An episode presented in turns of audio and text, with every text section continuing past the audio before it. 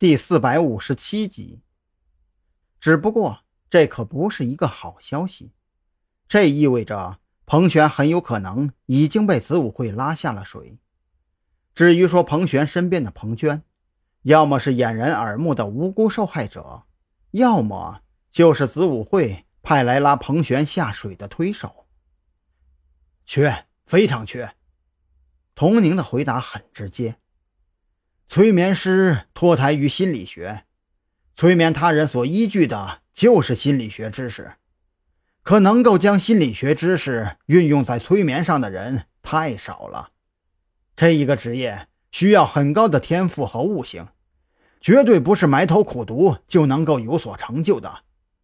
所以子午会常年在各地搜寻这方面的人才，哪怕只是展现出些许天赋和悟性。就会被想方设法诱骗至岭山镇进行培训和考核。那么，没有通过考核的人呢？等待他们的会是什么样的结果？张扬有了一个很不好的预感，握着笔的手攥得更紧了些。童宁似乎不太愿意想起某些回忆，面色阴晴不定的几经循环，这才深吸了一口气。用沉重的语气说道：“子午会缺的是高级催眠师，如果参与了培训却没有通过考核，等待他们的自然没有什么好结果。因为多少学习了一些关于心理学的知识，他们的心理防线会比普通人更坚强，自然也就沦为通过考核的那批人用来训练的道具。然后呢，对于被用来充当训练道具的人。”子午会又是如何处理的？张扬开口追问，他现在迫切的想要知道可能发生在彭璇身上的所有变数。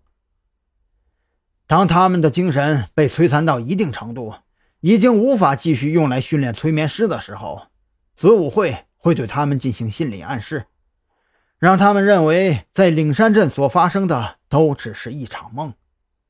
毕竟。子午会想要在岭山镇长久发展下去，就必须保持隐蔽和低调。出了人命的话，性质可就变了。童宁说到这里，声音变得诡异起来。只是心灵受到的创伤，又怎么可能如此轻易的抚平呢？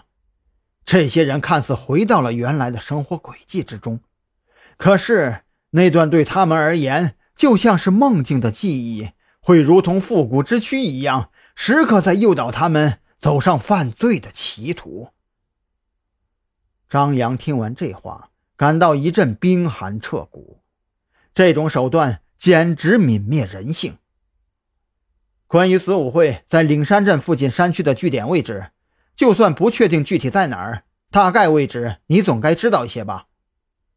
张扬现在恨不得插上翅膀飞回岭山镇。将山中隐藏的据点连根拔除，让那些人渣接受应有的惩罚。面对张扬的这个问题，童宁只是无奈地摇了摇头：“对不起，这些我是真的不知道，因为我并没有参与在这个计划之中。所有跟岭山镇据点有关的情况，我所知道的全部来源于子午会内部人员所传。具体位置，或者说是大概位置，那些人……”一个字都不会透露。问询进行到这里，已经没有继续下去的必要了。张扬心里非常清楚一件事：童宁知道的肯定不止这么多，但是眼下自己没有时间跟他继续耗下去了。